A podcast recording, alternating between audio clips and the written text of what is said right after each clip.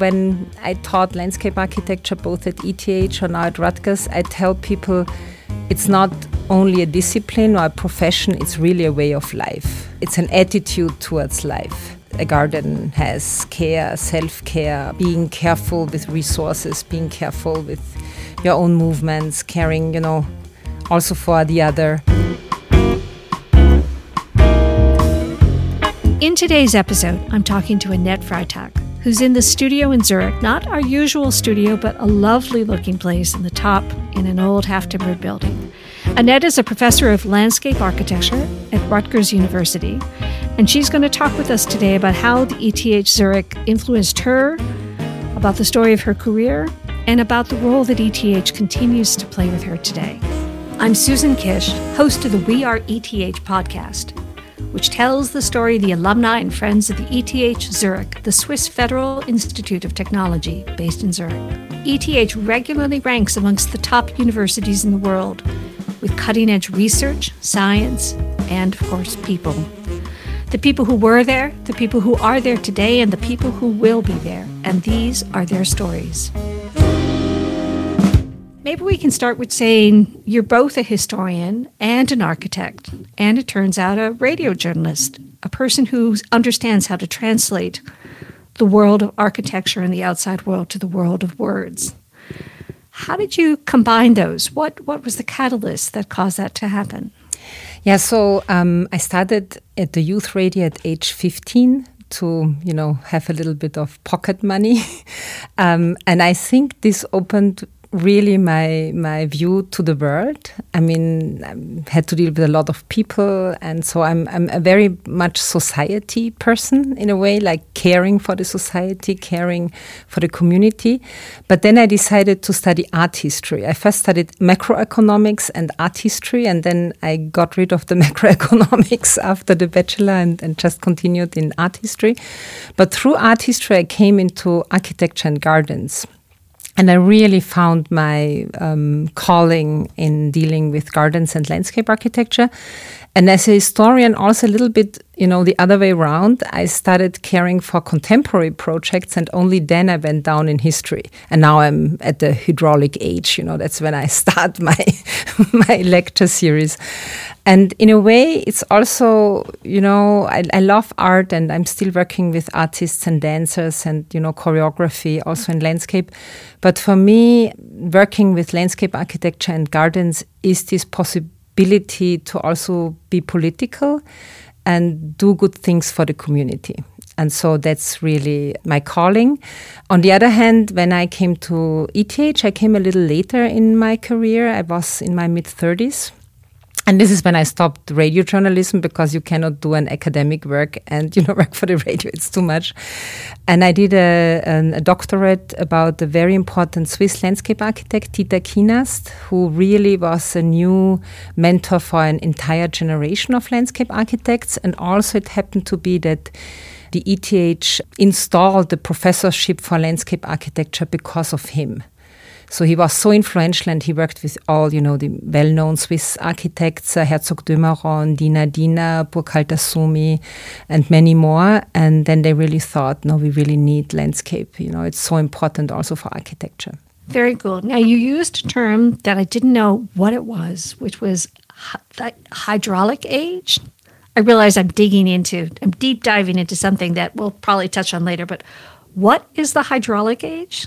no, it's the civilizations. We call it the hydraulic civilizations. It's basically um, so I start the Western, the history of the Western landscape architecture in Crete. So Crete is this little island in the Mediterranean, and it's a really important point of exchange where the influences came in from Egypt and you know Turkey and Asia, and then went through Italy in the north and back. And so uh, you call, you know, the landscapes of the south, the, the communities of the south who, who really were dealing with oases and water, we call them the hydraulic uh, civilizations. So it's uh, thousands and thousands of years before Common Era. But it's where we have the roots in European uh, Western landscape architecture. Got it. This is the same Crete of the Minotaur and the maze. Yes, right? and the Minotaur is super important because the maze, you know, the maze is one of the most important um, features in garden architecture, of course. Gardens are made for well being, and so you, we have formed nature. And still, they always implemented um, a symbol for wild nature, for mm -hmm. the frightening wild nature, which is the labyrinth, the minotaur, the beast that is conquered by Theseus, who goes in, and Ariadne plays a big part because of the red thread. Right. But so, you know, in Renaissance and Baroque and up to today, there's always this reminder of the wild nature with the labyrinth. So that's the uh, yeah, it's the representation of the active wild uh, side of nature. As we would say in Boston, that is wicked cool. I had never thought of it that way. In terms of sort of combining or that migration from macroeconomics and art history to landscape architecture to gardens and landscape to how all that stuff works both historically and, and today. Could you just dive for a little bit more about how you're applying that today? You mentioned garden, I think dancers and art projects.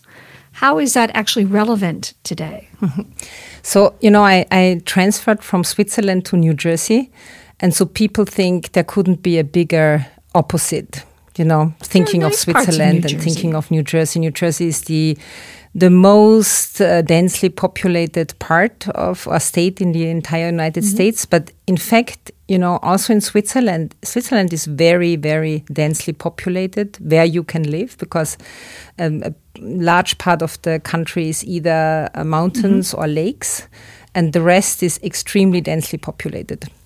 So already when I when I worked in Switzerland, I had this one year intermediate time where I worked for the Swiss Confederation as a um, advisor for landscape mm-hmm. politics, mm -hmm. so the, for the Federal Agency of the Environment um, in Bern. We were really thinking about agglomerations and how can we um, increase the landscape quality, but also the living quality in the agglomerations and the biodiversity, of course. What do you, what is an agglomeration? Agglomeration is like suburbia. Ah. It's suburban landscapes. Yeah. Okay. It's this in it's the fringes of the city where it's a sprawled landscape. But basically um, a lot of landscapes in Switzerland are agglomerations, what we would say suburbia. They have a little bit, you know, you, you cannot totally compare US suburbia to Swiss mm-hmm. suburbia. Mm -hmm. It has to do with public transport and, and, and density, but I don't want to go totally into the details, but the point was that we really thought about with this new politics in Switzerland of increasing density mm -hmm. inward. You know, they had this really good idea to say we are not, you know, continuing sprawl. We the, the, the, the new population that has to come in, we have to build denser, which would be a good thing also for the United States, of course. I mean, there's another scale.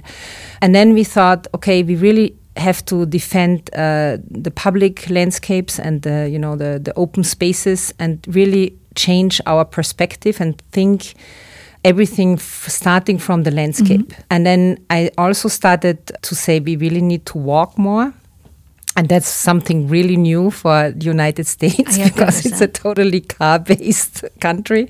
But for many, many reasons, it's health reasons like physical and psychological health, and also accessibility, carbon neutrality. You know, the pandemic showed us how important it is that we have like good accessible green spaces in front of our doors. Mm -hmm. And so I started, you know, a campaign of walking in suburbia in at Rutgers, and I did this together with a professor in dance, Julia Ritter, and we founded the AIR Collaborative, the Arts Integrated Research Collaborative.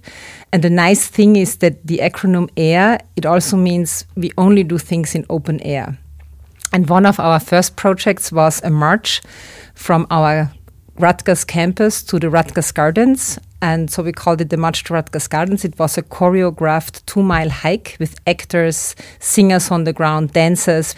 And it was all to start a campaign that Rutgers Gardens become accessible by mm -hmm. walking or mm -hmm. by bike or ADA accessible because right now you can only drive there by a car with a car. If you don't have a car, you can't access this wonderful resource.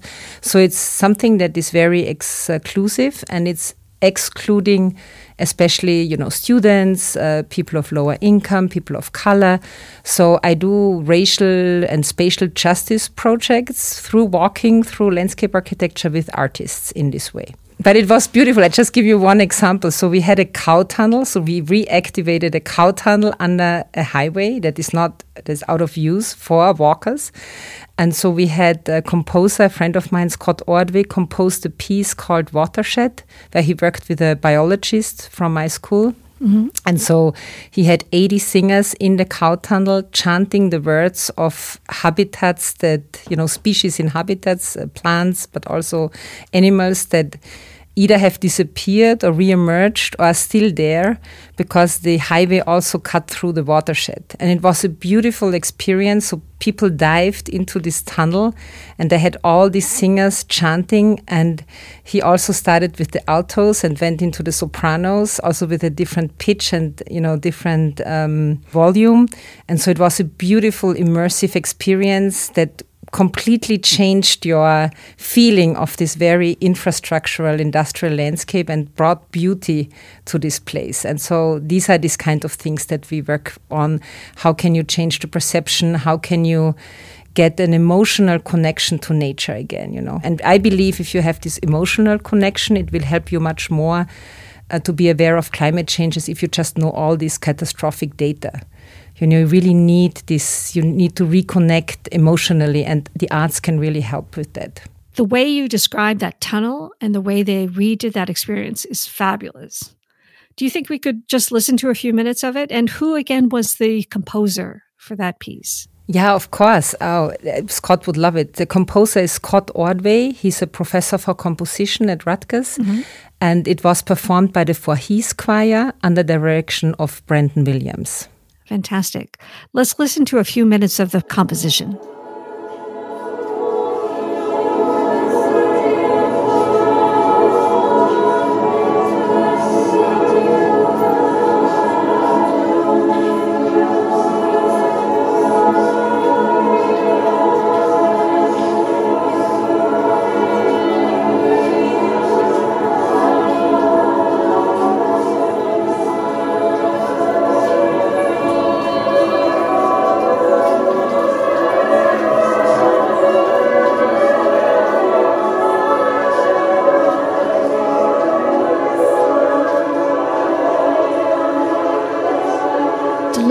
And especially to watch this video about the watershed and the whole experience about the cow tunnel.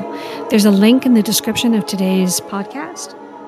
And there are additional links there also for more information and more videos about the AIR Collaborative. Annette, maybe you can just tell me a little bit about how you actually got to deciding upon macroeconomics and art history. I mean, that's just a I majored in history and science, and that was a weird combination. But macroeconomics and art history, that's that's really that's interesting. It it really was because I wanted to become a really good journalist. Aha. And I thought um, it's great if I have this uh, training through macroeconomics, and I really liked it a lot. And I also liked the math and uh, everything, statistics especially. Um, but the art history, you know, you. I'm sorry. Yeah. Did you say you liked? I statistics? loved statistics. I was really good in statistics. Oh my God. Yeah, I loved really? it, and it was so real, and I, I, loved it. But so, but you know, I come from a family of um, like my family didn't have a lot of money when I grew up, but they spent all their money on vacation and this meant um, driving to Italy, you know, because we live in the mm -hmm. south of Austria. And so I think I have been on every tower of San Gimignano. I've seen every little village in the entire Italian country. And and I was Did so, you even go down to Puglia yes, and see of those course, cool houses? Yeah, of course. And then oh. the Castel del Monte and everything. And so I think so in a way I couldn't totally, you know, cut off this like artistic strand in my family and, and interest. Uh-huh. And so I did both. And then uh, I was quite successful in both, but then at one moment I saw it's just a little bit too much, and then I decided for the art history. And but then very quickly I came into architecture and, and, and landscape architecture. So bringing you back up to today, what was the catalyst for you to go from living in Zurich, which is a beautiful town and a beautiful setting, and really does you know, it is the 15 minute city usually, right? You can walk places, you can get things. It's public transport's fabulous. To Rutgers in New Jersey. Yeah, I mean, in this way, the catalyst was living in Bern for one year because I changed. Ah. I went from the ETH to the um, uh, Federal um, Agency of Environment, so to the Swiss mm -hmm. Confederation. I worked as a consultant for landscape uh, politics, and I liked my work very much. But we moved from Zurich to Bern so that I'm, you know, don't have this commute, and I was just mm -hmm. not connecting with Bern. I was really unhappy in Bern, and this university headhunted me. They had an open position of open rank also. Uh-huh. And at one point, I just got a little weak and I said, okay, I'm, I'm, I'm, coming, I'm going to present myself. And I really liked it a lot. I hadn't heard from this university before, Rutgers, but then I found out that it's an excellent university. So they really is. Ruth Bader Ginsburg, for example, she was a professor there. I mean, she's only one of the best known people. But uh, it's very well known in the United States, not so much in Europe. I try to change this a little bit now that I speak everywhere with the affiliation, of course. And and it was just a good moment because uh, so my partner was already working at the Metropolitan Opera as an assistant conductor. So it's very nice. So so he's working at the Metropolitan Opera, and I'm working at Rutgers University and our nine year old daughter, whose name is Flora. How could it be differently? she enjoys her. You could have named her Fauna. I mean, that would have worked. It would too. have been for the son, but there was only a there was only a daughter.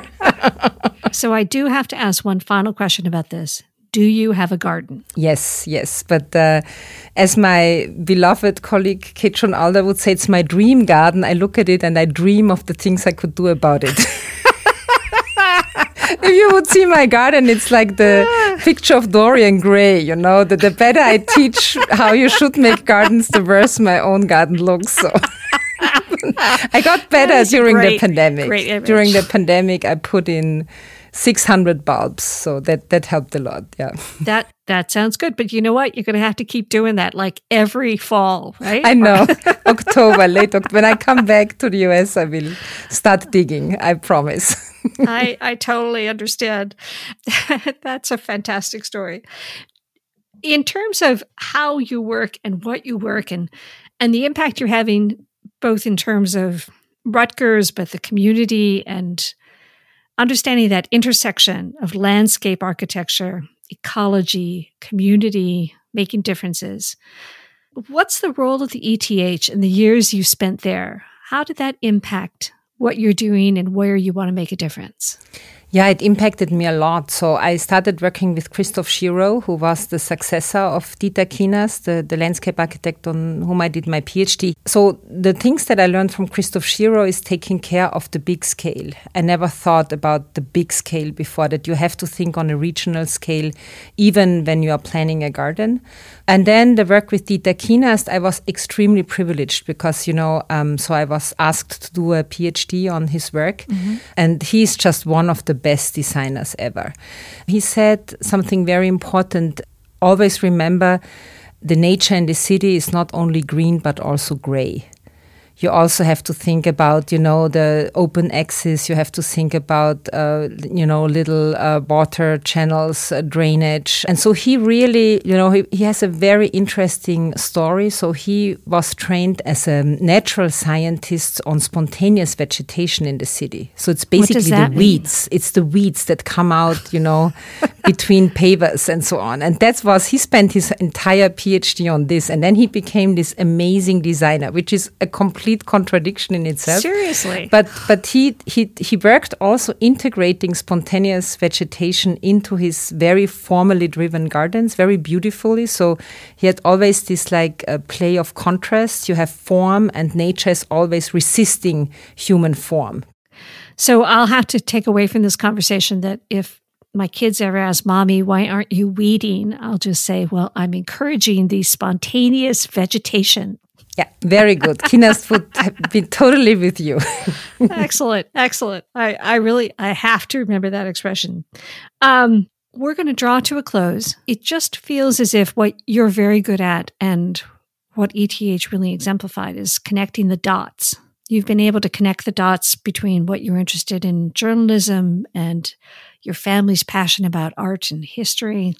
You're able to connect the dots from that to landscape architecture and gardens and you're connecting the dots both in terms of the contemporary impact and its importance, whether it's around health or the environment or climate, presumably, or urban planning, and also historically within context to appreciate the work of folks like Dieter Kienast. And I, I just wondered if you wanted to say a few words about how that all pulls together because the the secret that is Annette just seems to have such potential impact how ETH functions and the legacy that ETH will leave for the world. Mm, yeah, that's a tricky question, and um, but thank you first that you think that I you know I succeeded in connecting the dots. I've, I'm really happy that this is your impression. When I taught landscape architecture both at ETH or now at Rutgers, I tell people it's not only a discipline or a profession, it's really a way of life. That's great. It's an attitude towards life. And in this attitude, it has all these qualities that a garden has care, self care, plants, you know, sensitivity, um, perception, really, you know, being very attentive, and but also caring, you know, like being careful with resources, being careful with your own movements, caring, you know, also for the other. And I think that's we need this more than ever, you know, kind of consolation and beauty. But in a way that is existential. It's not only about aesthetics, it's really about survival. And I see, you know, a lot of things at ETH um, that help survival. So I think that's that's something that is very important. Thank you, Annette. So, just a few final closing questions that we always ask and uh, probably very relevant because you've been away and you've just recently come back. What is your favorite place in the city of Zurich?